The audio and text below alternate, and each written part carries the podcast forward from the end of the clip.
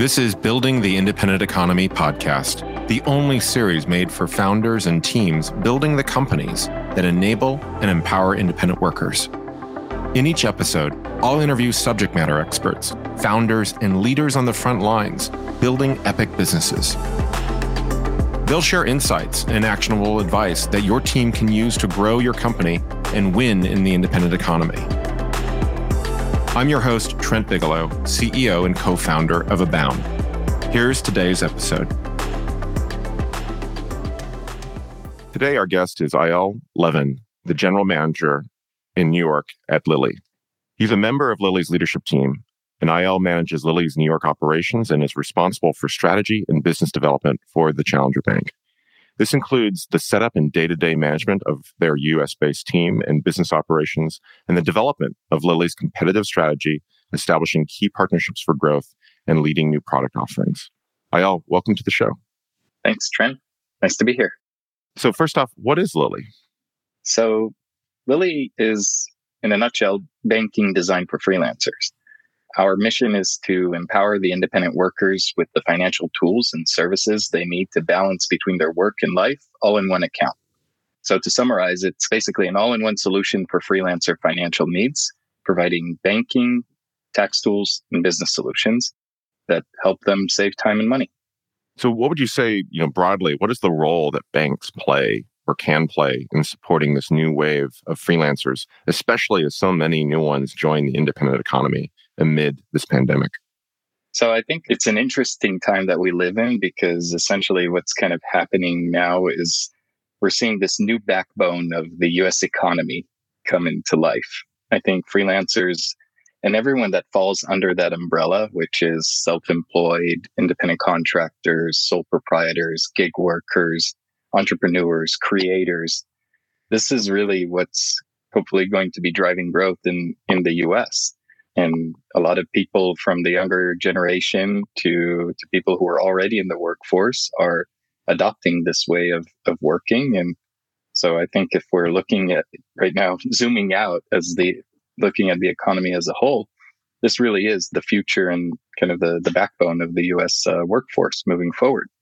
So to that extent, try to think about what are the solutions out there to support this way of working. And I don't know we work in this business, so we're very familiar to this way of uh, of working and living. But I think for many people, this might be new because you mix a lot between work and life because you're working from home. You might be not understanding what is a private or work related expense. You have to report taxes in a in a different way.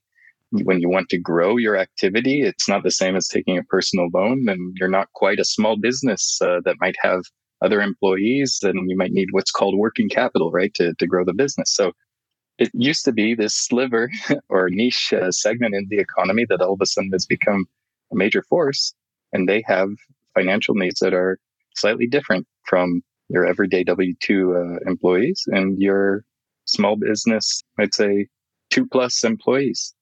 So you talk about there being differences between a W 2 employee and this freelancer, this small business owner. What are the top three features or demands that these independent workers really expect from their banks and maybe they're not getting? So, to start, I think today, and hopefully the, the accountants don't backlash at me, but today, almost anyone who, who wants to start a business, uh, their accountants would recommend, you know, open a separate business account. And part of the reason that they recommend this is so that you can separate your expenses, right? You can manage them separately. So the easiest way to do that would be use a separate card, use a separate account. But this also leads to a situation where a lot of freelancers are using not only two bank accounts, but six or seven different tools to manage their business. And so the idea that you can do things in, in one place is really what we find has been most appealing to our users. And if I have to kind of name a top three set of features that really support that, one is this instant categorization of expenses. So Every time you use a Lili card, you can swipe right or left to categorize that as a work or life related expense. It's a Tinder like experience, so it's very fun and engaging and it's instant and it all happens in one account. So that's a big winner for us. The other big feature is helping independent workers and freelancers save towards taxes.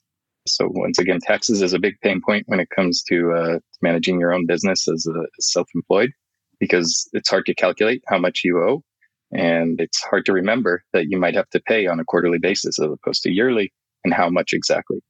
So we help them set aside a fixed amount. Basically, every time income hits their bank account, we set aside something in something called a tax bucket. And I think the third uh, most popular feature right now has to do with growing their business and their activity.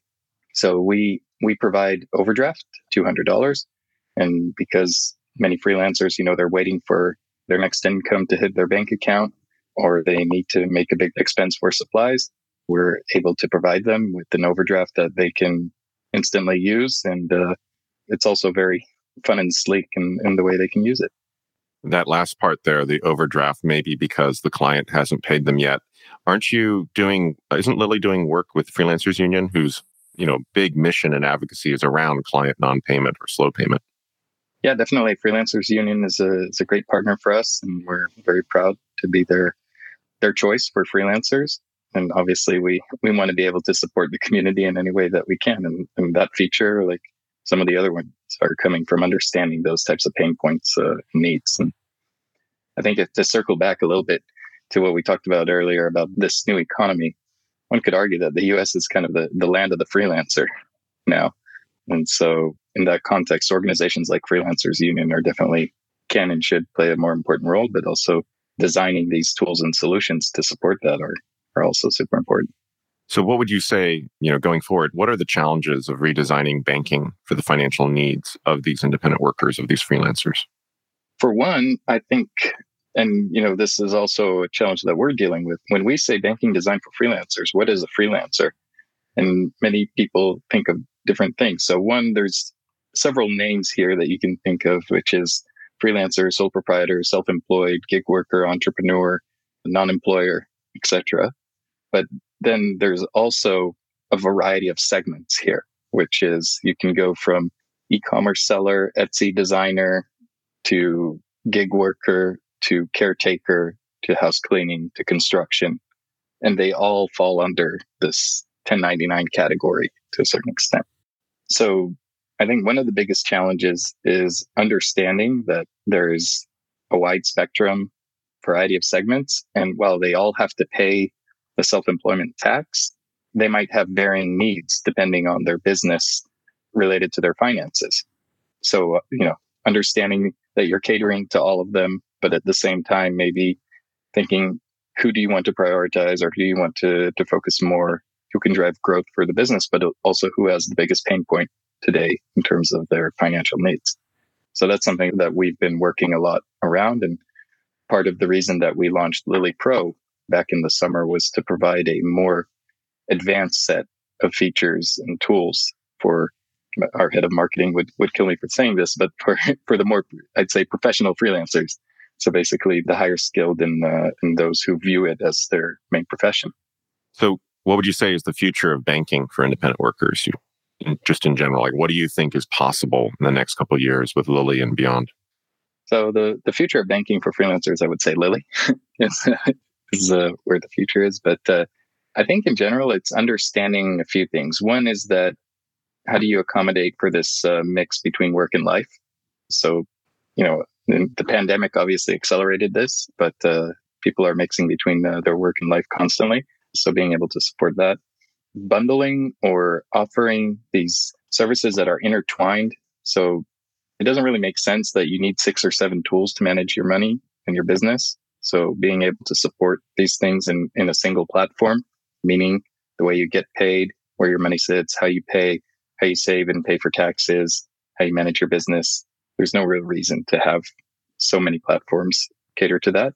And the third, I'd say, is providing that added value meaning how do you really accelerate and grow the business of the of your freelancers and of your customer base. Today's guest has been Eyal Levin, the GM of Lili, banking designed for freelancers. Thank you so much for joining us today. Thanks, Trent. Happy to be here. Thanks for listening to Building the Independent Economy podcast, brought to you by Abound. For access to the latest episodes, links, and more about today's guest, visit our website at withabound.com slash podcast. If you're building tax or benefits features for independent workers, check out Abound. the easiest way to automate contributions for taxes, healthcare, retirement, insurance, and more. Have an amazing day and stay independent.